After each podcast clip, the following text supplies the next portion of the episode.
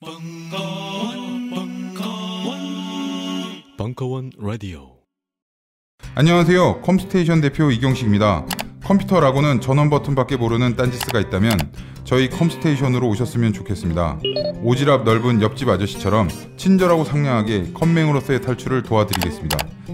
해치거나 물지 않습니다. 간단한 문의번호 011-892-5568로 연락 주시면 컴맹 탈출 작전 성공 딴지 마켓에 컴스테이션이 있습니다. 컴스테이션은 조용한 형제들과 함께합니다. 패션 큐레이터 김홍기의 옷장 속 인문학 출간 기념 특강 2부 2016년 10월 11일 강연 복식의 역사에서 사실은 르네상스 하나만 제대로 알아도요, 어, 끝이에요, 사실은. 왜냐면 우리가 알고 있는 모든 패션 현상이 다 등장한 시대가 이 르네상스거든요. 이게 의상학을 전공한 친구들은 복식사 시간에, 수업 시간에 한 3시간 정도 수업 듣고 끝입니다만 사실은 르네상스 하나만 가지고 한 30시간 강의하고 싶은 사람 중에 하나예요. 농담이 아닌 게 그만큼 이저 우리가 역사 속에서 말하는 저 르네상스라고 하는 한 시대에 오늘날 입고 있는 우리들의 모든 옷차림, 옷에 대한 태도, 옷을 입은 타인들을 평가하는 방식, 뭐 이런 모든 게 다 튀어나왔던 시대입니다. 자, 한번 참고로 볼까요? 예, 이 친구 얘기부터 해야 됩니다. 자, 이 새끼 별로 안 좋아하는, 어, 죄송합니다. 별로 안 좋아하는 애인데, 그냥 쉽게 얘기해서 여러분들 그 왜 천일의 앤 뭐 이런 거 잘 아시죠? 그죠? 그 앤 언니를 슬프게 하는 그 나쁜 새끼예요. 얘죠. 헨리 8세라는 놈이 있는데, 어, 야가 입고 있는 옷을 한번 제대로 좀 봅시다. 스커트 같아 보이는 이제 남성용 바지입니다. 거기 위에 어, doublet이라고 말하는 오늘날의 재킷 형태인데 그 옷을 지금 안에 입고 있고요. 그 위에 코트를 이게 또 다 입었습니다. 벨벳에다가 요거 담비털까지 깔끔하게 달아주셨어요. 그죠? 여기 입었어. 이 옷을 보다 보니까 이게 흐예, 이게. 이 뭐예요, 이 흐연 거, 이거? 응? 이 뭘 것 같아요, 이 하얀 거, 이거? 속옷이에요, 속옷. 이때만 해도 속옷이 하도 비싸서 속옷을 내가 쳐 입고 있다, 이런 거를 세상에 티를 내줘야 되잖아. 옷이란 걸 입었는데 그럼 타인들한테 티를 내야지. 워낙 비싼데 고가의 명품인 건데 오늘로 치면. 그럼요. 청담동 산다고 거기 있는 브랜드를 다 입고 다니는 건 아니에요. 그죠? 야, 그 라펠라라고 되게 비싼 그 란제리 브랜드 있어요. 수영복 하나에 보통 한 120부터 시작하는 언니들이 있거든. 그냥 맨날 구경만 하고 와, 그냥 이렇게. 그런데 이때는 더 비쌌어요. 속옷이라고 하는 건 정말 최상류층, 귀족들, 왕족들, 이 정도 아니면 잊지 못할 만큼 비싼 옷이었습니다. 그러다 보니까 여기 어때요? 칼집을 내고 안에 있는 속옷을 슬쩍 이렇게 끄집어내서 꽃봉오리 형태로 만들어서 장식한 겁니다. 저게 뭐예요? 오늘날 우리 청바지 찢어 입는 거. 끝단 찢어서 입으시죠? 왜? 대끼라고 하지, 왜? 여기 인터넷 쇼핑몰 뭐 이런 거는 친구 있는 거 내가 알아요. 자, 그런 거의 원조입니다. 실제적으로 중세 말부터 사람들은 옷에다가 슬래시를 내서 칼집을 내서 그렇게 입었어요. 그러던 옷차림이 지금 투영되어 있는 건데 얘가 패션계에 하나 기가 막힌 공헌을 하나 합니다. 뭔 공헌을 하느냐? 보시다시피 몸이 좀 부해. 그쵸? 부해배죠, 그죠? 다이어트가 필요하잖아. 다이어트가 필요해서 뭘 하기 시작했느냐? 테니스를 치기로 합니다, 이 오빠가.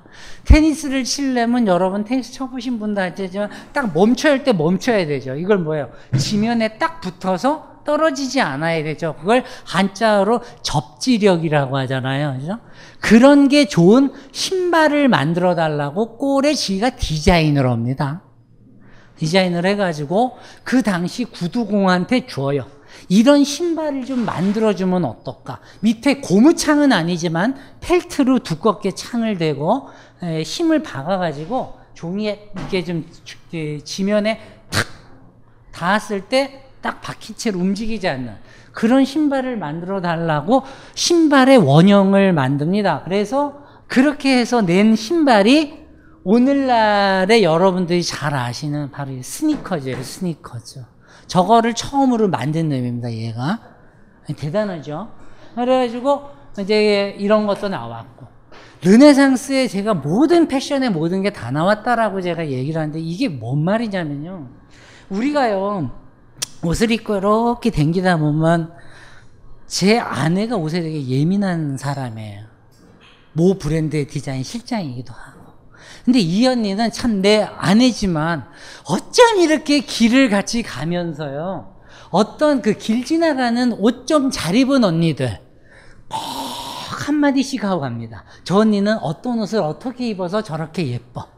무슨 옷을 저렇게 입었구나. 그러고 꼭 말을 합니다. 근데 이게 지금 우리한테는 사실은 익숙한 행동들이죠, 사실은. 제 아내만 그런 게 아니라 우리가 어디엔가 멋지게 좀 옷을 차려 입어야 할 경우가 있을 때 옷을 입고 가서요. 타인들의 평가에 노출이 되잖아요. 한마디로 쪽을 당하기도 하고 근사하게 옷을 입고 왔는데 이 런옷은 어디서 입고 와? 샀어요. 욕을 먹기도 하잖아요. 또 옷 잘 입었다고 칭찬도 받기도 하고 요런 정상 말입니다. 사람과 사람 사이에 어떤 타인의 옷차림을 계속 관찰하고 내가 쟤보다 더 잘 입어야지. 나는 이런 식으로 연출을 해봐야지 하는 식의 마음가짐들이 본격적으로 태도로 태어나게 된 게 르네상스란 얘기예요. 그래서 무섭습니다. 심지어 어떤 놈은요, 40년간 내가 어떤 옷을 입었다는 걸 초상화가를 시켜서 수채화로 784장을 그려서 책으로 묶어냅니다. 그리고 단순하게 내가 어떤 소재의 무슨 옷을 입었어 이렇게 쓴 게 아니고 이 옷을 입고 내가 사회적으로 어떤 성과를 거두었고 어떤 만남이 효과적이었고 이 옷을 입었으니 기분이 어땠어 이런 식의 글들을 써서 패션북이라고 하는 책까지 냅니다. 오늘날로 치면 뭐예요? 패션 블로거의 효시였어요. 여러분들 블로그나 요즘은 이제 주로 대세가 인스타그램으로 좀 와서 인스타그램에 보면은 이제 꼭 그 압구정동 3번 출구를 격하게 오간 듯한 외모를 가진 언니들이 좀 얼굴이 좀 예뻐요 그런 언니들의 특징이 대부분 쇼핑몰 하시는 언니들이죠. 그죠? 그래가지고 어떻게 옷 입고 꼭 예쁜 데서 사진 찍죠. 그죠? 그러고 나서 꼭 끝에는 공구합니다. 나오는데. 그 지겹죠 아주 우리 너무 많이 봤어 그런 언니들. 근데 그런 문화들이요, 사실은 이미 시작된 시대가 바로 이때였단 말입니다.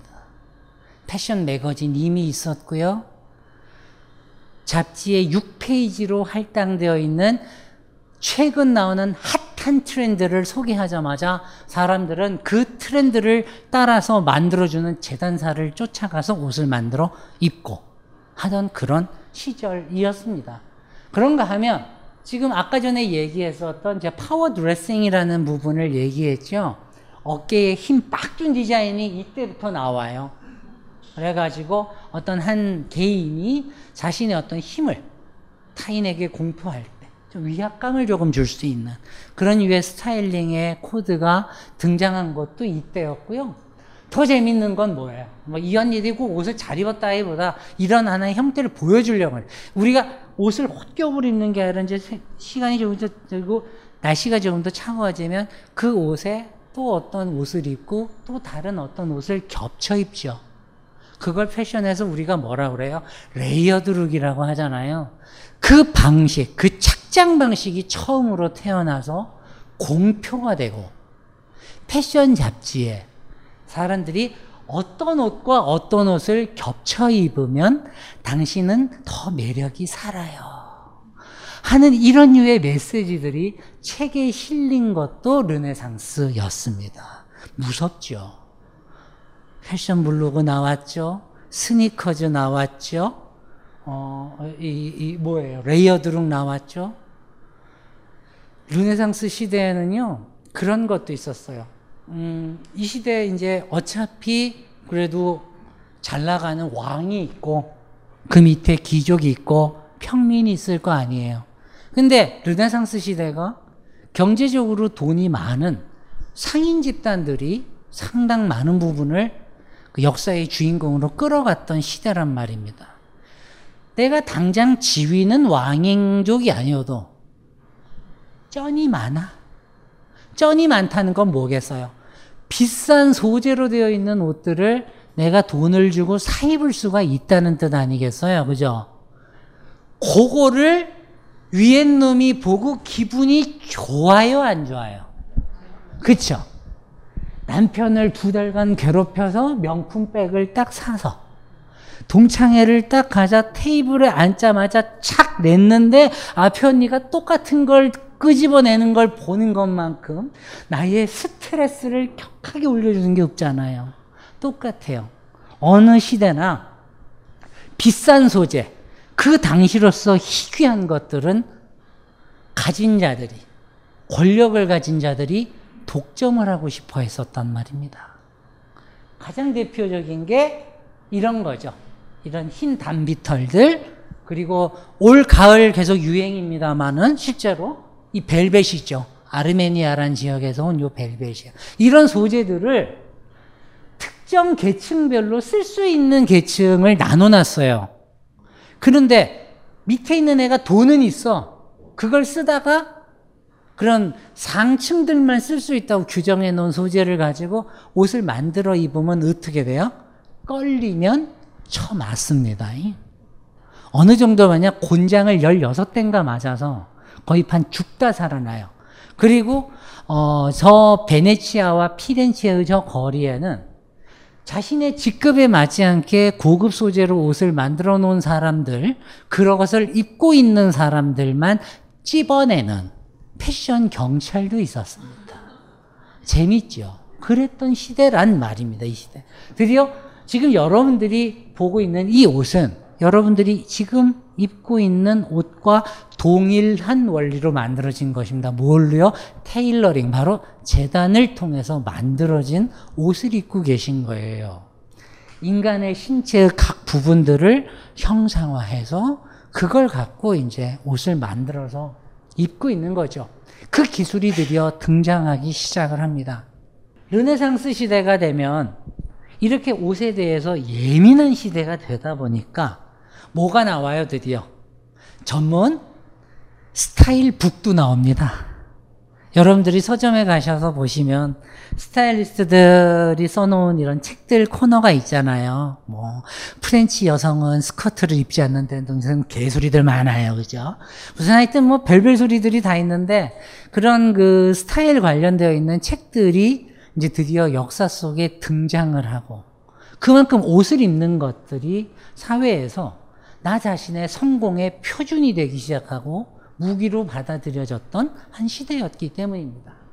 자, 그 책을 썼었던 한 오빠를 소개합니다. 아쉽게 여자는 분은 아니고 요즘이야 주로 이제 스타일리스트로 이제 여성분들이 많습니다만 그 당시에 스타일북을 썼던 저자는 저 카스틸리오네라고 하는 사람이었습니다. 안타깝게 현재 관점에서의 어떤 스타일리스트는 아니었고요. 직업은 뭐였냐면 외교관이었습니다. 그리고 정치 컨설턴트 같은 사람이었어요. 당시 왕한테 이제 어떻게 어떻게 조약을 맺고 그 나라에 가시면 그 나라의 라이프 스타일에 따라서 어떻게 행동을 하고 이런 거 조언하던 사람이었단 말입니다. 그분이 궁정인이라고 하는 책을 쓰게 돼요. 궁정인의 궁정인이라는 책이 뭐냐? 쉽게 얘기해서 이 시대 르네상스가 되면 영주가 있고요. 궁정에 살고 있는 그 군주가 있고 그 밑에서 이 신하로 살고 있는 오늘날로 말하면 관료 조직들이 서서히 이제 이 시대에 드러나던 때란 말입니다. 되돌아보면 공무원 조직, 회사 조직 별 다를 바 없어요. 우리 회사 갈 때 소망이 뭐예요? 내가 하고 있는 프로젝트 깨지지 않기, 딴 놈이 뺏어가지 않기, 내가 하는 놈 상사가 잘 들어주기. 그리고 내가 하는 뭐 한 일마다 상사한테 칭찬받고 싶어 하고, 좋은 동의를 끌어내고 싶어 하잖아요. 그게 우리의 인지상정이에요. 똑같아요. 궁정이는 그 목적으로 쓰여졌어요. 오늘날로 치면 자기개발서에 가까워요. 뭐라고 얘기하느냐. 궁정에서 군주의 사랑을 받고 그에게 호의를 이끌어내기 위해서 너는 어떤 어떤 것을 해야 돼. 거기에 한 품목으로 크게 한 챕터를 뭘로 쓰느냐? 옷과 관련된 글을 씁니다. 어떻게 옷을 입어야만 너는 타인들과 경쟁을 효과적으로 하고 그러면서 또 질투도 사지 않으면서 왕에게 사랑을 받을까? 이건 지금 우리의 숙제하고도 되게 비슷하지 않습니까? 그런 숙제를 풀어가는 과정에서 저 사람이 쓴 이 궁정인에 바로 옷의 철학을 다루는 부분이 나옵니다. 이것이 바로 어떻게 옷을 입어라라고 말하는 그 스타일링의 제일 첫 번째 원칙을 소개하는 글이었어요. 궁정인, 궁정론이라고도 어, 발표가 되어 있는 책이 있고 궁정인으로도 되어 있는데 여기 1권의 26장에 보면 이 말이 나옵니다. 너네가 조직에서 사랑받고 왕한테 사랑받고 네가 하고자 하는 프로젝트 잘 하고 이러려면 어떤 식으로 옷을 입어야 하냐면 아무리 힘들어도 말이야 아이엠별 왜 이렇게 이탈리아어가 나와가 짜증나요. 이 뭐를 하지 마 이랬어요. 아페타치오네를 피하고 모든 문제에서 스프레차투라를 행하는 것이다 이렇게 써놨어요. 아이 이탈리아어를 써놔서 좀 힘든데 이 아페타치오네가요 그냥 쉽게 말하면 우리 그건 거예요. 아까 전에 제가 얘기했잖아요. 우리 동창회 갈 때요. 얼마나 그 기싸움을 하러 가야 되는 곳이에요. 그런 데가. 응? 그럴 때 내가 요즘 좀 살아. 요런 거 티도 내야 되고. 그러다 보니 며칠 전부터 신경 쓰고 가십니다. 다이어트 아닌 다이어트도 좀 하시고, 헤어도 좀 만지러 가시죠. 그죠? 전혀 안 해요. 안 그러고 그냥 가요. 그냥 가서 줄창 깡소주만 마셔. 그러지 않잖아. 그러지 않을 거라고. 신경 쓰고 가신다고. 헤어 하시고, 메이크업도 좀 하고, 옷도 좀 비싼 브랜드의 가방 하나 들어주시고, 이러고 가요. 근데 그런 걸 갈 때, 내가 너무 지금 너무 잘 나가. 라고 말하고 싶어서 옷차림이 너무 과한 경우가 있어요. 과한 것까지는 어떻게 참아내겠는데, 과한 게 곧 촌스럽게 비춰지는 분들도 꽤 많단 말입니다. 이래서 옷차림을 할 때 과한 게 안 좋은 거거든요. 바로 그걸 지적하는 거예요. 내 자신의 어떤 감정이라든가 남한테 보여주고 싶어 하는 욕구가 너무 강한 거. 이거 하지 마! 이거였어요. 그럼 그걸 하지 말고 뭘 해라? 여기에 보면 이 스프레차 투라라고 되어 있는데요. 이게 요즘 여러분들이 잘 아는 어떤 한 표현입니다. 패션 방송 혹은 패션과 관련된 책들, 잡지들 보다 보면 혹은 신문 기사에서도 정말 많이 보게 되는 글, 표현이죠. 뭐예요? 무심한 듯 시크하게요. 저게 바로. 이 스프레자 투라가요. 바로 그거예요. 무심한 듯 시크하게. 자, 근데 한번 생각해 봅시다. 무심한 듯 시크하게. 이 말을 한번 풀어보세요. 무심한 듯이라는 말은 뭐겠어요? 내가 마음을 쓰지 않은 것처럼. 사실은 대다 거울 앞에서 신경을 어마어마하게 써놓고도 사실은 그 모습을 타인이 봤을 땐 그닥 신경을 쓰지 않은 것처럼 보이게 하는 거잖아요. 그러면서도 멋있게 보이는 거. 그게 우리가 스타일링을 할 때 가장 멋있는 어떤 한 단계를 말할 때 쓰는 표현 아닙니까? 그래서 무심한 듯이라는 말을 영어로 쓰실 때는 without heart 이렇게 쓰시면 안 돼요. 그걸 어떻게 되냐면 영어로 그 표현을 쓰실 때는 심장이 없구나 이게 아니고 영어를 하면 뭐예요?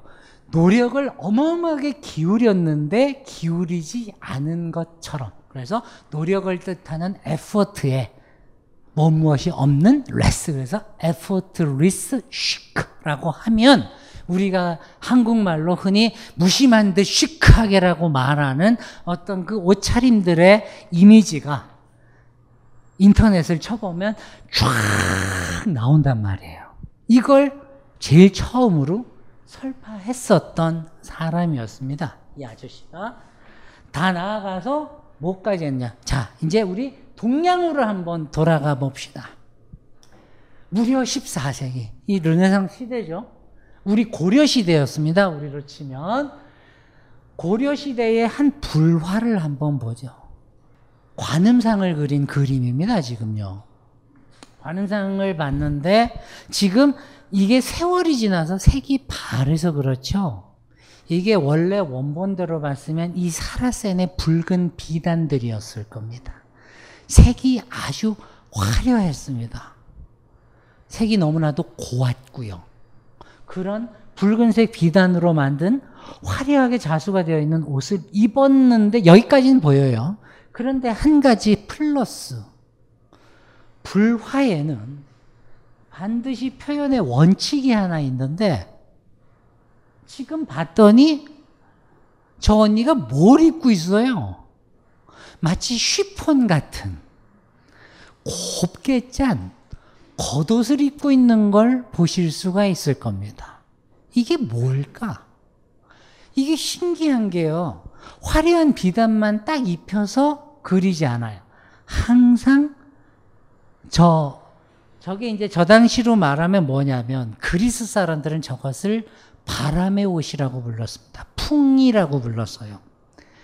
인도에서 나는 가장 섬세한 면으로 코튼으로 아주 섬세하게 직조를 해서 저 시대에서도 조차도 너무나도 바람이 불면 날아갈 것 같은 아주 가벼운 쉬폰 같은 그런 소재를 만들어서 입었어요.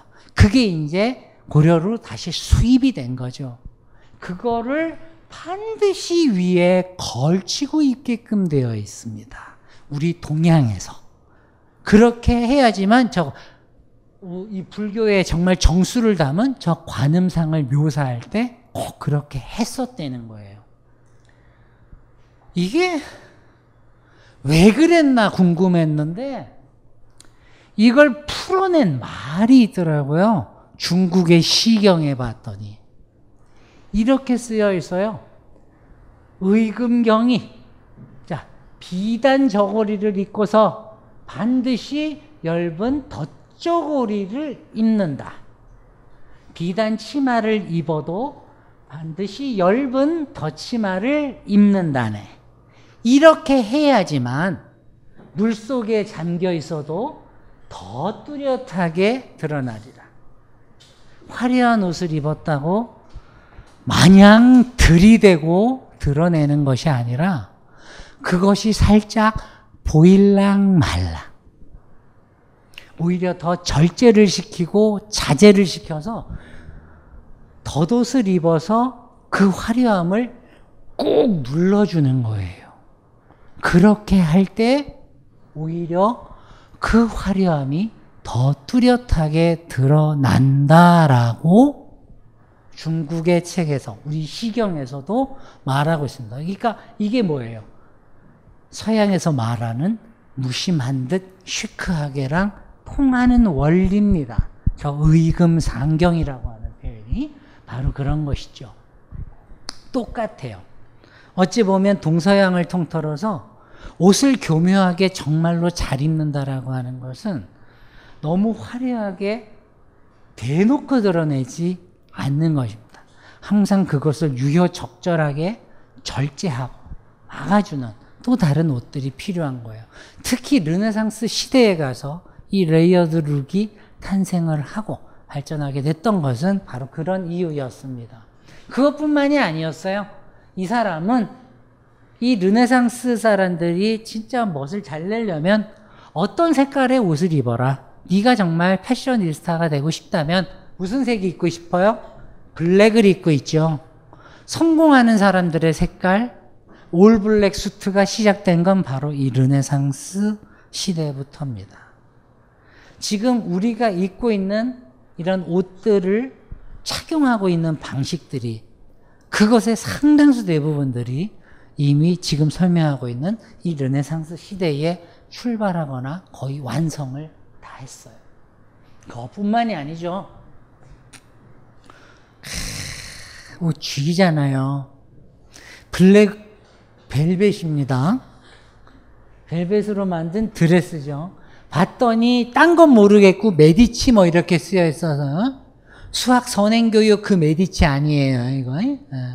이거는 이탈리아를 사로잡았던 한 상인 가문 메디치를 뜻하는 겁니다. 그 메디치의 셋째 딸이죠.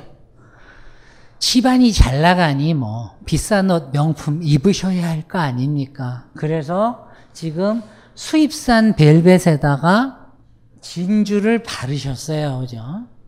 요 진주 하나가 다 해서 저 옷에 들어간 진주의 개수가 738개입니다. 그런데 저 단추, 아, 저 진주 하나 값이 저 당시에 시민의 집안채 값이었거든요.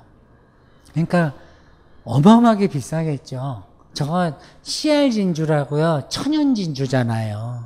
여러분들이 크게 박아다니는 그 가짜 진주는 그 남편들이 아내 선물 할 거 없고 공항에서 대충 정말 영혼 없이 사오는 그 미키모토 그거 우리 너무 잘 알죠? 그거 받으면 막 이렇게 화나고 막 싸우고 그러잖아요. 그게 나온 건 1890년대가 돼서야 일본 애가 양식 진주를 성공하게 되면서 나오게 된 거고요. 그 이전만 하더라도요. 저 마더러퍼라고 하는 저 CR 진주라는 걸 하나 얻는 데는 시민의 집안 채값이 들어 가는 굉장히 고가의 상품이었습니다. 그런 걸 지금 입고 있는 거였어요. 단, 이런 거 일일이 박는 거, 한 언니는 누구였을까요? 제가 지금껏 이런 얘기들을 많이 안 했죠. 저런 화려한 옷에 대해서는 구체적으로 묘사했으나, 과연 그럼 저 옷은 누가 만들었을까? 어떤 노동 조건에서 만들었을까? 이런 얘기들은 안 했어요. 저 옷을 봉제하고 일일이 저 진주들을 받고 봉제한 언니들. 그것보다 더 심한 것은요, 저 안에 들어가는 이 린넨입니다, 이거. 린넨에다가 풀을 먹여서 이 젓가락 두 개를 이용을 해가지고요. 동그란 젓가락 두 개를 이용해서 요렇게 그 풀을 먹인 거거든요. 근데 그 당시에 지금처럼 다리미가 있어요? 뭐가 있어요? 요만한 쇠코책이 두 개를 달고 가지고 이걸 하다 보니 손이 어떻게 되겠어요? 주루 화상. 정말 손이 남아나지 않겠죠. 그럼 그렇게 화상을 입어가면서 이렇게 이 안에 목에 장식을 만들고 단추를 꼼꼼하게 하나하나 박아가던 언니들은 주로 부모가 없는 고아원에 있는 여자아이들이었습니다. 나이는 보통 10세에서 13세 사이. 오늘로 치면 미성년자 노동입니다. 노동 착취지만 그런 아이들이 주로 살던 곳이 저 르네상스 피렌체의 피에타의 집이라고요. 그런 고아원이었는데 거기에 있었던 저런 여성 인력들이 대거 노동 착취의 대상으로 이 의류 회사에 끌려와서 옷을 만들었던 거죠. 그때나 지금이나요. 의류 만드는 회사들이 노동 조건들이 정말 좋지가 않아요. 별로 바뀐 게 별로 없습니다. 이 시대는 더 했습니다. 그 소녀들이 일주일간 일을 하고 이 옷을 미친 듯 만들었을 거 아니에요. 여섯 명, 여덟 명, 열 명의 여자들이 저 옷을 3개월간 만들었을 거예요. 그 과정에서 그 여자아이들이 받았던 대가는 뭐냐면 일주일간 노동을 하면요. 뭘 받았냐면 올리브 기름 한 병하고요. 조그만 거, 빵 두 조각하고 와인 한 병을 받았습니다. 이 지집에는 집안 채에 어? 집안 채 값 되는 진주를 700 몇 개를 다는 동안 정작 저 옷을 만들었던 생산자들은요. 어마어마한 노동 착취에 시달렸다고요. 그 아이들이 있던 집의 이름이 피에타요. 주여 우리를 구원하소 너무하지 않아요? 그런 아이러니 속에서 저런 시대를 울리던 옷들이 태어나게 됩니다. 그리고 지금도 이 상황은 한- 앞에서도 얘기했듯이 변하지 않았습니다, 여러분들. 정말 옷을 살 때요, 어떻게 하면 우리가 이런 노동 착취를 피해서 좀 더 정당한 가격을 주고 옷을 만들고 그것을 소비할 수 있을지 좀 이런 거 좀 생각하는 여러분들이 좀 됐으면 좋겠어요. 그래서 이제 몰라도 지금 이제 갑자기 한 1800년대로 제가 확 넘었습니다만은 옷이라는 게 말이에요. 예전에는 너무 귀했어요. 하나를 만드는데 보통 6개월, 길게는 9개월씩 걸렸습니다. 남자 수트들은 조금 어, 그거보다는 좀 짧았지만 그래도 굉장히 긴 시간이 걸렸고 그러다 보니까 대부분의 옷들 이 그림 속에 제가 이 바지를 실물을 봤어요.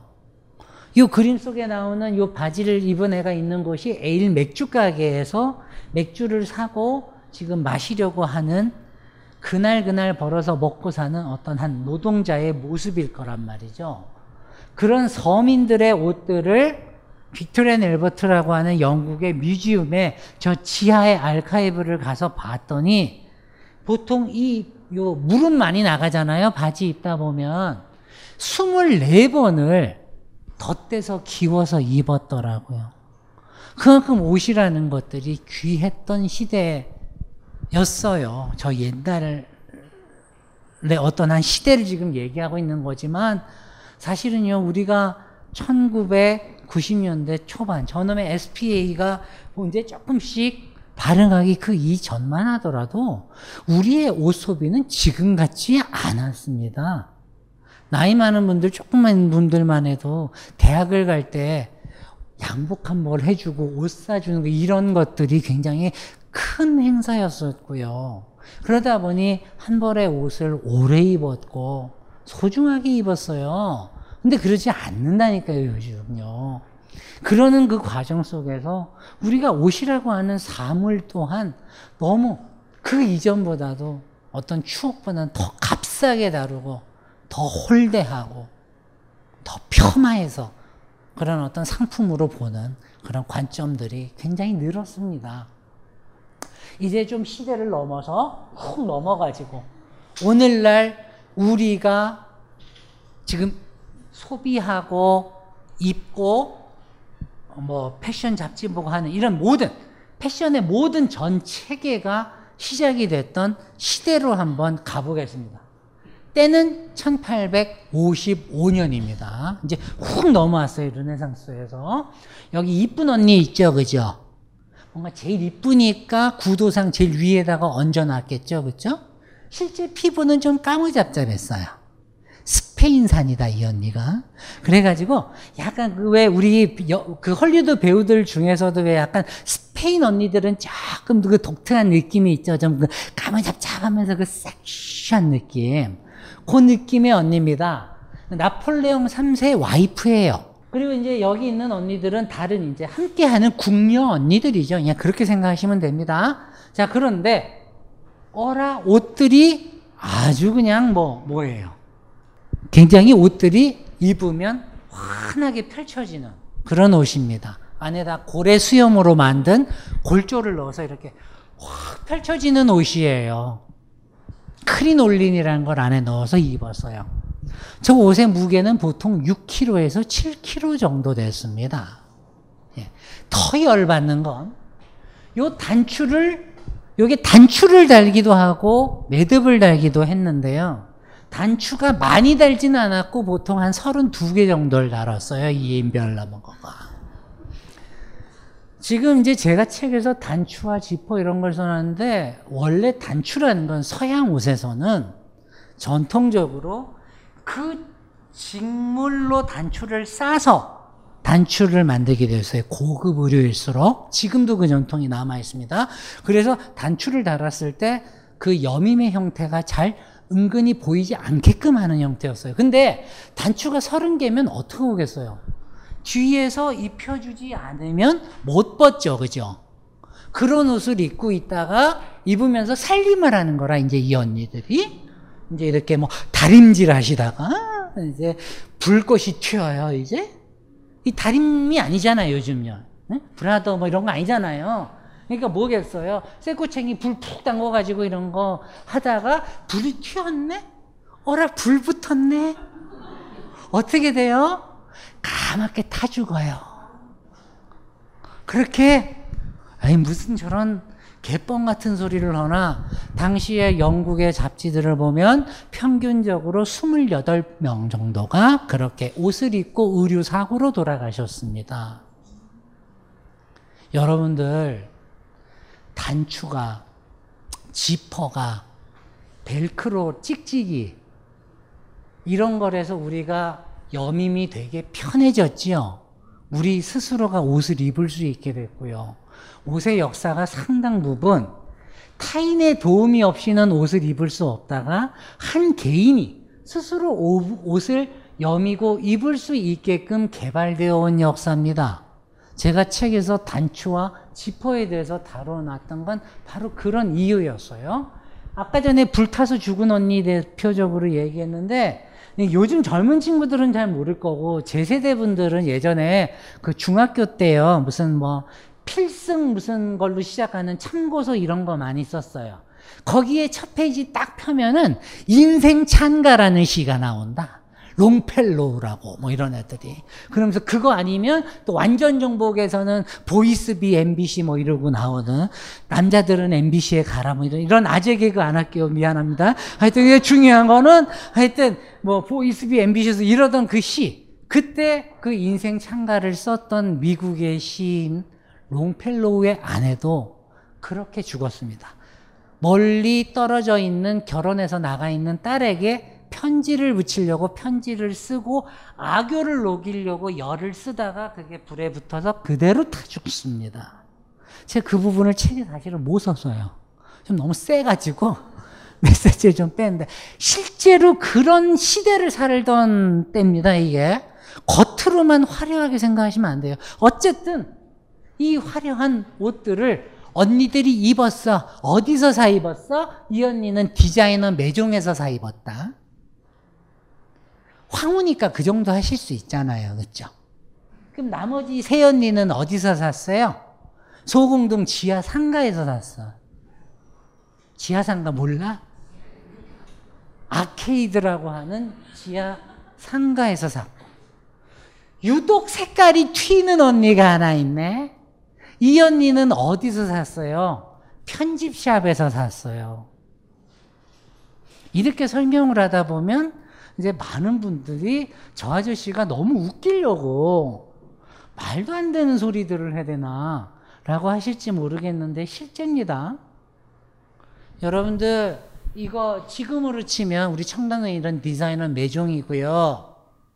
요거 아케이드에 샀고 리버티라고 하는 편집 샵에서 산 거예요. 여러분들 유니클로에서 저번에 올 봄 여름에 짜잘한 꽃무늬들 나와 있는 거 혹시 보셨어요? 그거 할 때 유니클로와 뭐 리버티가 협업했어요. 뭐 그런 거 혹시 나는 기억이 난다. 아무도 안 나. 난 옷에 전혀 기억이 없어. 그 리버티입니다. 당시에 편집샵이었어요. 되게 유명한. 거기에서 사 입은 거고, 요세 언니는 어디서 샀어요? 백화점에서 기성복으로 사 입은 거라. 지금 이미 제 입에서 다 나왔죠. 뭐예요? 이 시대 이미 오늘날 우리가 소비하는 이런 모든 패션 유통의 체계들이 다 나왔던 시대입니다. 이 언니가 워낙에 아름다움에 관심이 많아요. 그래서 어, 이, 이 옷을 만들어 주었던 디자이너가 이 오빠입니다. 이 오빠. 프레데릭 워스라고 하는 그냥 오빠. 이거는 그냥 참조로만 하세요. 이건 중요한 건 아니고. 얘가 중요한 거는 요 오늘날 우리에게 항상 의상을 구매할 때 상처를 주거나 기쁨을 주는 이 넷대루라는 걸 처음으로 만든 이 오빠인 거라, 이 오빠. 아, 레이블. 어, 일본 넷대루 그러죠. 우리 나이 드신 분들 그러죠. 요걸 처음으로 만들어 가지고 세상에 발명을 해서 냈던 그런 오빠입니다. 왜? 이 당시에 저런 이브닝 드레스 하나를 디자이너들이 만드는데 300시간이 걸렸습니다. 그림 하나 그리는데 걸리는 시간보다 더 걸렸거든요. 그렇게 해서 만드는 예술 작품임에도 불구하고 왜 디자이너는 자기의 이름을 마치 화가들이 그림을 그리고 나 뭐네 하듯이 사인할 수 없는가가 너무 속이 상했던 거예요. 그거를 어떻게 하면 옷에 나의 서명을 남길까를 고민하면서 만들어낸 게 저놈의 저 넷대루였습니다. 예? 그리고 이제 등장한 걸 보시는 거고요. 이, 이 이제 오빠가 만든 옷들을 한 번씩 좀 보시죠. 1900, 요 연도를 잘 봐야 됩니다, 요거는. 1874년 보세요. 옷을 딱 봤는데 앞은 뚝 떨어집니다. 뒤는 살짝, 엉덩이를 살짝 강조하죠, 그죠? 이게 이제 버슬이라고 그래서 이렇게 엉덩이를 강조하는 이런 라인의 옷이 나옵니다. 자, 연도 잘 보라 그랬어요. 1874년입니다. 자, 5년 후입니다. 라인이 확 바뀝니다. 슬림한 라인으로 확 바뀌었죠. 요 라인만 보세요. 자, 그 다음에 79년. 드디어 이 제 3년 후가 됩니다. 슬림한 라인인데 햄라인이 짧아졌고 팔은 또 짧아졌습니다. 뭐겠어요? 우리가 흔히 말하는 시즌별로요. 유행의 경향들이 예민하게 반영되어 있다는 걸 이 그림이 보여주는 거예요. 이미 이 시대가 되면 여러분들 우리가 알고 있는 무슨 SS니 FW니 이런 것 이미 다 자리 잡은 시대였고요. SS가 뭔지는 알죠? 봄, 여름, 그죠? 아, 우리 그런 거, 그 정도는 안다, 그죠? 음, 그래? 그리고 이제 그렇게 하고 그런 어떤 패션의 체계들이 이미 만들어진 시대예요. 그래서 유행의 흐름이 광적으로 빨랐습니다. 예전에는 옷 하나의 흐름이 거의 한 30년 정도를 기점으로 해서 변화했다면 이미 이 시대가 되면 5년, 조금만 더 지나가면 3년, 조금만 더 지나가면 1년 6개월, 요즘은 2주잖아요. 그렇게 그 속도가 빠르게 변화하던 그 시대의 모습을 여러분들이 지금 보고 있는 거예요. 그러다가 5년 후에 가면 또 다시 라인이 바뀝니다. 유행의 경향들이에요. 이게 그냥 옷만 속에서는 안 됩니다. 이것들이 연도별로 쭉 놓고 봤을 때요. 이 옷을 실제로 생산하던 놈. 아까 전에 제가 저 워스란 놈이 왜 개자식이라고, 요 놈이 흔히 오늘날 우리가 옷을 사고 또 사고 또 사고 또 사게 만드는 하나의 원인 중에 사모님 하나 물어보죠. 옷이 말입니다. 작년에 옷을 솔직히 그게 무슨 기능적으로 옷이 헤어져서 안 입습니까? 우리가 항상 새 옷을 살 때 뭐를 이게 요번 시즌 유행이어서 입는다고 사죠. 이제 그게 우리의 일종의 모습이 됐죠. 우리는 옷을 살 때요. 옛날 옷이 헤어져서 더 이상 입을 수가 없게 많이 달아서 입는 못 입는 경우는 별로 없어요. 시즌 시즌마다 어떤 것이 더 새롭다라고 우리 머릿속에서 착각하고 믿게끔 만든 어떤 새끼들 때문입니다. 계획적으로 6개월만 지나면 6개월 전에만 해도 입고 어, 행복했던 그 옷이 되게 진부해 보이게 하는 거. 이게 뭐예요? 핸드폰 2년마다 무조건 갈게끔 만드는 거. 계획적 진부하라는 논리를 처음으로 만든 놈입니다. 그것을 해야지만 패션의 저 산업의 속도는 광폭하게 흘러갈 것이고 그 안에서 우리는 떼돈을 벌 것이다라는 걸 예언했고 그걸 실천했었던 놈입니다. 저놈이. 오늘날 우리가 알고 있는 이 모든 패션 시스템의 가장 핵심인 그저 신상 신상 신상 하게끔 만든 놈이 요 놈이에요. 실제로 얘가 지 비망록에 죽기 뒤지기 직전 아니 원래 제가 이 벙커원하고 이 정서가 맞다 보니까 원래 언어가 셌는데 너무 오랜만에 오니까 너무 좀 얌전하게 오느라 이좀 말빨이 좀 안 풀려요 오늘 좀 근데 근데 얘가 이제 얘기하는 게 그겁니다. 죽기 전에 얘가 비망록이 그렇게 써요. 사람들은 그저 잡지에서 언론에서 그것이 새롭다라고 말하는 말에 홀려서 옛 것들을 버리게 될 것이다.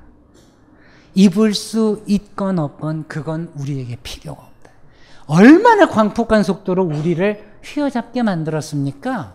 그러니까 맨날 그냥 신상만 나오면 저거를 꼭 입어야 내가 뭔가 될 것 같은 그, 그, 그런 마음들을 계속해서 이렇게 줬잖아요. 그걸 만든 놈이었어요. 하여튼 그 언니 밑에서, 저 오빠 밑에서 열심히 옷 입던 저 언니, 에, 이런, 실제 옷입니다. 실제. 그림으로만 보셨다가. 실물 보셨죠? 예쁘기는 하죠. 응? 물론, 내 허리가 이 옷을 입을 수 있을 거라는 정신 승리는 접어두세요. 어, 서양 복식에서 항상 허리는 기준이 16인치였습니다. 17세기부터 시작해서. 그래서 그 16인치가 되지 않으면 들어가지 못했고, 궁정에 들어가지 못했고, 그것을 위해 빗장뼈를 빼고, 성형수술해서 빼고 쫄라서 들어갔습니다. 그러다 숨을 쉬기가 너무 힘들어서 기절하고, 그런 기절한 언니들만 모아서 휴식을 쉴 수 있는 고객님에게 드리는 최적의 레크레이션과 휴식을 드리는 기절방이라는 것도 저 프랑스의 그 궁정에는 있었다고 합니다. 베르사유에 있었대요. 실제로 그랬던 시대입니다. 그리고 요 시대로 오면 조금은 완화는 됩니다. 몇 인치? 18인치. 완화된 게 그거예요. 그러면 왜 그럼 18인치였을지 알고 계세요? 그 나이 전까지 시집 가야 되는 거예요. 16세에 정식으로 사교 생활을 시작을 하면서 사회 생활을 하면서 이제 여자의 허리는 남자 아, 여자의 나이는 곧 여자의 허리와 같아야 했습니다. 결혼하는 그 시점의 허리와 그걸 쫄라매느라 얼마나 이 당시에 성형을 많이 한 줄 아세요? 그거 하다가 정말 많은 여자들이 죽어 나가던 그 거지 같은 시대를 지금 여러분들이 보고 있는 거란 말이에요. 그때 이 예 예예 예, 예, 아까 제 얘기야 아주 신상을 미친 듯 사들이던 이 언니 그쵸? 그래서 보통 남편 따라서 이제 유럽 순방 한번 할 때쯤 되면은 옷이 뭐 많지는 않아요. 한 420벌 정도를. 이제 또, 어, 막 속으로 불었고, 그죠? 420벌을 이제 싸들고 가야 돼. 그걸 싸들고 갈라니 튼튼한 가방이 필요합니다. 그래서 그 튼튼한 가방을 만들어 달라고 산 건너서 파리에 건너완 한 그 수습생 애를 인턴 애를 열정 페이 받고 일하던 어떤 인턴 애를 괴롭혀 가지고 트렁크를 만들게 하죠. 그게 바로 오늘날의 저 루이 비통이에요. 그런 언니니 옷 400벌 있는 언니니 어떻겠어요? 여행 한번 하실 때도 차 한잔할 때도 간지나게 옷도 잘 정리해서 트렁크에 담아야 되겠죠? 심심하실 때는 책도 읽으셨다가 피곤하실 때는 펴고 잠도 한숨 주무셨다가 매일매일 촉촉한 피부를 위해서 피부에 양보하는 수분팩을 위해서 당나귀 젖이 필요한데 그걸 위해서 그 당시 뭐 냉장고가 있어 뭐가 있어요 그렇죠? 그러니까 당나귀를 담아가던 케이스까지 정말 열정페이를 받던 우리의 루이비통은 정말 그녀를 위해 많은 혁신의 혁신을 이루어냅니다. 이러던 시대입니다. 소비가 곧 법이고 소비를 통해 나의 정체성을 만들 수 있다는 착각에 빠졌던 이 시대. 지금 우리하고 똑같아요. 사람들은 보그지를 읽기 시작했고요. 보그는 아닙니다만 그 당시에 나와 있는 이 패션 잡지를 보고 있는 여자의 모습이에요. 이 그림이 궁금했어. 어떤 그림일까 봤더니 르누아르가요. 그 인상 파악을 알고 계시지만 그림만 그린 거 아닙니다. 먹고 살려고 패션 잡지 일러스트도 됐다 많이 그리고 그러던 양반이에요. 그거 이러던 사람이 뭐라느냐? 패션 잡지에 봤더니 어머나 이런 컬러 파나가 나왔네. 이번 여름을 블링블링하게 만들 최신상이 나왔어요. 이걸 본 언니가 참을 수가 있나? 사야지요. 사야지요. 신상이래잖니, 신상. 어머나, 야, 어쩌면 좋니. 그냥 그러고 신상을 입은 모습을 지금 여러분들이 보고 계신 거라. 이런 사회였어, 이 사회, 이 시대가요. 사람들은 1년이 지난 옷을 구닥다리라고 생각한 겁니다. 머릿속으로 생각한 겁니다. 시즌이 지나면 더 이상 입지 못할 어떤 것이라고 생각하게끔 패션 산업은 공고하게 우리를 홀렸습니다. 그것을 위해서 패션 언론과 저 산업은 광폭하게 트렌드라고 하는 것을 그 의미를 굴절시켜서 세상에 전달하기 시작을 했죠. 원래 트렌드라는 말은 유행 혹은 뭐 경향, 뭐 트렌디한 할 때 여러분이 떠올리는 그 의미와는 전혀 다른 뜻입니다. 그 단어가 태어난 것은 네덜란드였습니다. 16세기 후반. 16세기에서 17세기가 네덜란드가 세계에서 강국일 때거든요. 프랑스보다 잘 살 때예요. 네덜란드가 뭐 합니까? 지금도 암스테르담을 가보신 분들은 알 텐데 그 풍차 옆에 배 만드는 곳이 있어요. 그만큼 유럽 전역에 배를 75%를 만들어서 어, 수출을 하던 나라입니다. 해상 무역으로 먹고 큰 나라예요. 배를 가지고 무역을 오는데 헐려면 바다를 건너야 될 거 아닙니까? 바다 건너고 싶다고 마구 건너요? 바다에도 지도가 있잖아요. 하늘에도 공해도가 있듯이 바다에도 해도가 있습니다. 그것이 만들어지지 않았던, 완벽하게 완성되지 않았던 어떠한 시절의 이야기예요. 많은 뱃사공들이 배를 타고 탐험을 합니다. 물살에 내 몸을 맡기고 이 파도를 따라 가게 되면 어떤 것이 나올까 기대하고 염원하면서 하나의 길을 가면서 물길을 내기 시작했습니다. 트렌드는 바로 그 뜻이었습니다. 유행이라는 것은 결국 누가 이거 입으세요? 어머, 이거 유행이에요. 드라마에 그 언니가 입었더라. 찾아봤더니 한섬에서 나왔더라. 그거 입는다고 그 언니처럼 안 되는 거 우린 너무 잘 알잖아. 중요한 건 트렌드라는 말은요. 우리가 만들어가는 길이라는 뜻에 오히려 가까웠어요. 그랬던 뜻이 이 19세기 후반으로 오게 되면서 저 산업의 공모 속에서 나쁜 짓이죠. 협잡을 한 거 아니에요. 그런 가운데 점차 사람들은 다 개인의 어떤 멋을 만들어가기보다는 다양한 언론들이 조작을 해서 공표하는 이미지에 나를 맡기고 수동적으로 따라가기 시작했었던 겁니다. 지금 우리의 모든 상처가 여기에서 시작이 되죠. 그러나 또 시대는 바뀌고 있습니다. 저 당시 신상들을 팔던 저 아케이드와 저 아케이드를 걸 때 이런 신발을 신고 걸었대요. 보들레르라는 시인이. 그냥 보세요. 백화점 가가지고 또 신상 사고 세일 기간 되면은 SAL이라고 쓰고 살래라고 읽으면서 우린 열심히 또 상품을 사러 갑니다. 그죠? 그게 제일 안 좋은 게요. 옷을 정말 딱 필요할 때 정말 사서 오래 입을 생각을 하고 자꾸 참고 참았다가 쓸모없이 세일가로 너무 많이 사게 되는 이런 나쁜 습속들을 가진 게 여러분들만 그런 게 아니라요. 요 1870년대 후반부터 요런 류의 족속들이 문학 작품에 꽤 등장합니다. 그래서 폭망하시는 귀부인들이 등장한다고요. 옷 때문에 고민하고 아파하고 뭐 그러던 겁니다. 어떤 정치 경제학자의 말이 생각납니다. 역사는 두 번 반복된다. 한 번은 비극으로, 한 번은 희극으로. 하지만 우리는 절망할 필요가 없습니다. 우리는 그 수많은 비극과 희극 속에서 우리가 엄연히 끝까지 살아남을 것임을 언제나 증명했기 때문입니다. 대중문화는 바로 그것의 기록입니다. 강헌의 한국대중문화사 온오프라인 서점에서 만나보실 수 있습니다.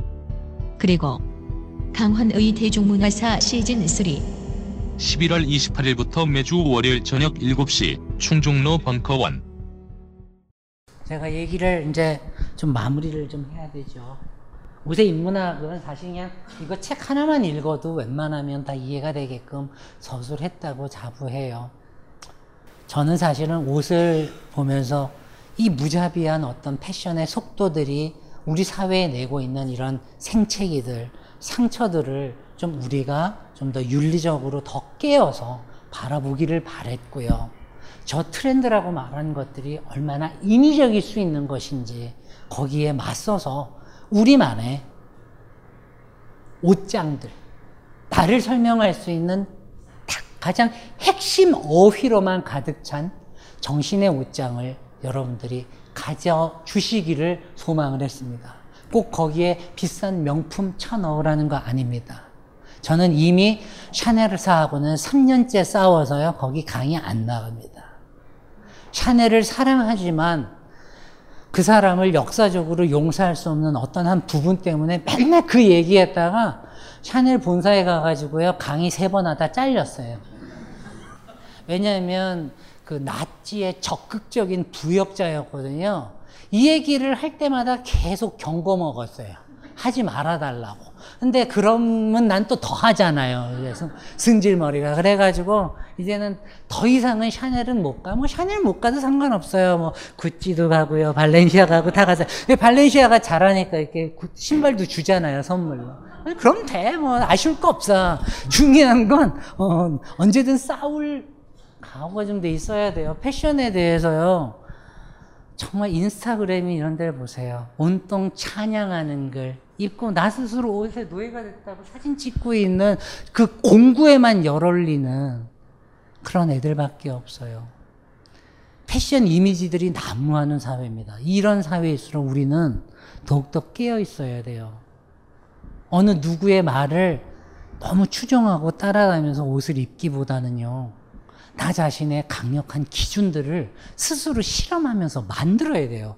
이 과정에서 자꾸 여러분들이 구체적인 팁을 요구하거든요.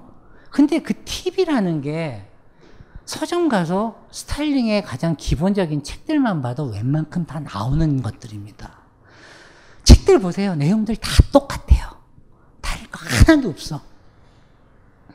가보면 하나의 옷을 어떻게 레이어드해서 다양한 상황에서 확장해서 입을지, 무늬를 어떻게 입을지, 색깔을 어떻게 배합할지, 이런 가장 기본적인 문법들을 가르쳐 주잖아요. 그걸 한번, 근데 그대로 따라한다고 멋있어지는 건 아닙니다. 가장 중요해 내가 이 나라에서 스타일리스트들을 싫어하는 가장 큰 이유가 그 사람들이 TV에 나서 어떻게 입어요, 어떻게 입어요라고 하는 말들은 굉장히 표준화된 말들이에요. 우리의 몸은 표준화되어 있지 않거든요. 각자 다 다른 형태의 몸을 갖고 있고 피부톤을 가지고 있고요. 헤어를 갖고 있어요.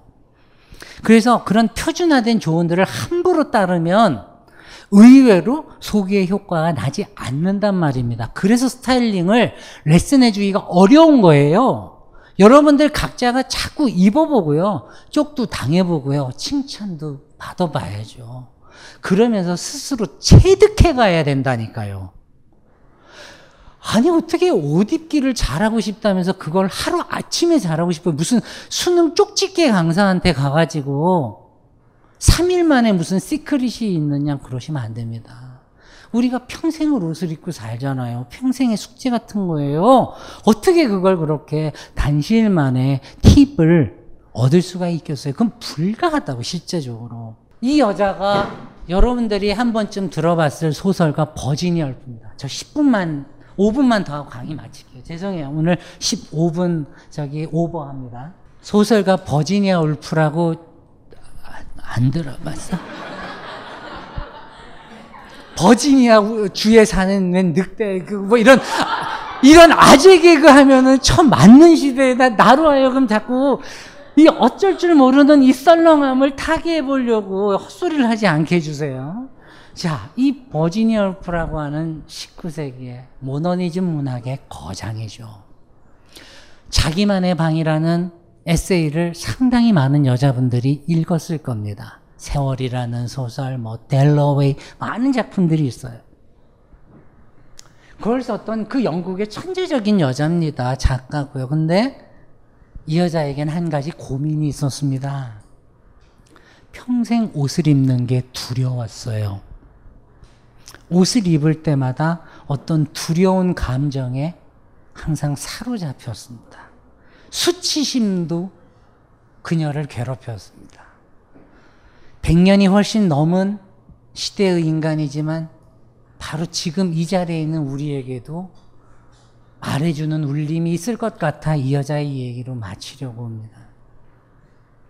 버지니아 울프가 집안이 괜찮았어요. 얼굴도 못생긴 편이 아닙니다. 엄마가 패션 모델이었어요. 당시에 예술가 집안의 딸이었단 말이에요. 아버지 뭐 잘 나가던 작가였었죠. 그 당시에 정말 어마어마한 서재를 가지고 있었던 사람이니까 잘 나가는 집안이었어요. 근데 엄마 돌아가시고 아빠 돌아가시고 천의 고아가 됐죠. 그래서 의붓 오빠들 밑에서 용돈 받으면서 살았습니다. 근데 이 의붓 오빠라는 새끼가 못돼 처먹었어요.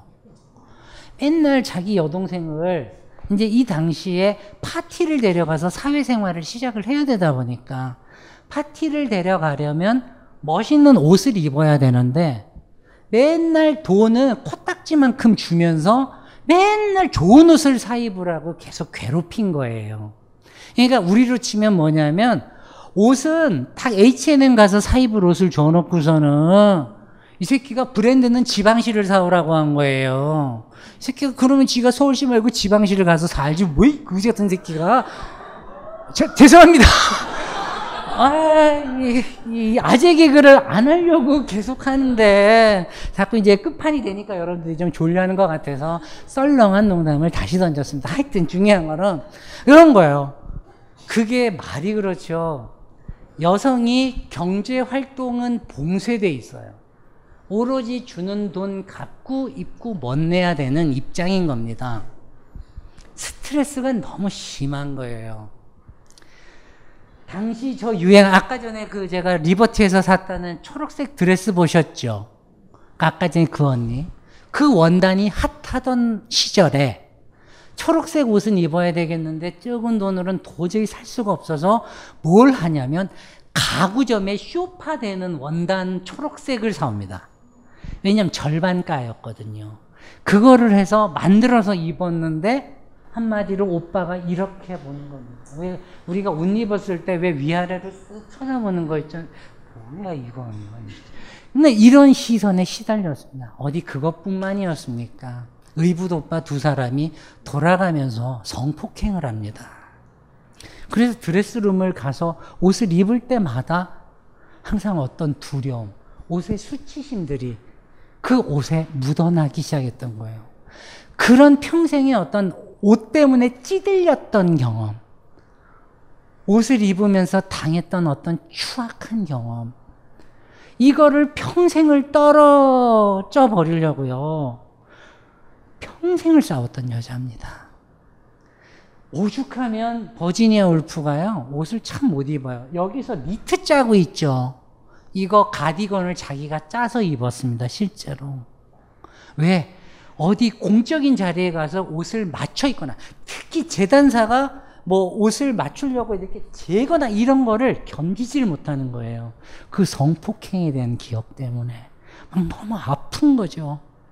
그러다 보니 백화점 가서 대면 판매해서 파는 것도 싫어가지고 좀 성공한 이후에는 영국 판 보그의 편집장이 이 여자의 personal shopper가 되줬어요. 돈을 받고 가서 옷을 사가지고 입히고 그랬었습니다. 이런 얘기 어디에서도 들어보신 적이 없을 거예요. 그렇게 옷 때문에 스트레스 받고 상처받았던 사람이지만 옷에 대해서 소설도 쓰고 옷 때문에 곤경에 빠져 있는 사람들에 대해서 끊임없이 소설에 등장시키고 글렀습니다. 그 사람에게는 저 버지니아 울프에게는요. 옷 옷에 묻어 있는 저 추악한 기억들, 저 상처들이 나쁜 기억들이 오늘날 우리가 뭐가 다릅니까? 오늘날 우리가 옷에 대해서 한탄을 할 때요. 옷 자체를 가지고 한탄하게 되는 경우도 많지만 옷을 못 입었다고 타인들한테 흔히 말하는 쫑꼬를 먹고 그럴 때요. 옷 한 벌을 한탄하지 않아요. 내 집안 환경을 탓하게 되는 청소년 애들이 부지기수고요. 그래서 손목 긋고요. 제가 이 책에 그 코너를 넣었던 이유는 바로 그거였습니다. 아이들 스스로가요, 교실에만 딱 가도 옷으로 너무나도 계층화가 지어지고, 왜 나는 우리 엄마는 이 옷을 내게 사주지 못하는 거야? 그거요. 그걸 임해고 가서 보고요, 의정부 고등학교 가서 보고요, 저 중구에 있는 어떤 중학교, 고등학교를 가서 그걸 봐요. 여러분들은 그게 별게 아닐 거라고 생각하지만 정말 많아요. 아이들이 몸을 사랑하지 않아요. 그 옷과 담겨 있는 그 안 좋은 기억들을 내 인생 전체를 비판하는 데 쓰다가 망쳐버려요. 이런 것들과 싸울 수 있어야 돼요. 그 아이들에게 깊은 마음을 던져주고 싶었어요. 우리가 옷을 갖고요, 인문학을 한다는 게 지금처럼 이렇게 꼭 무슨 역사 공부하면서 아, 이렇게 발전해 왔고요. 코트가 이렇게 만들어졌어요. 이런 것만 얘기하자고 있는 게 아니에요. 옷은 이제 마무리하겠습니다. 우리가 옷 의자를 반드시 생각하세요.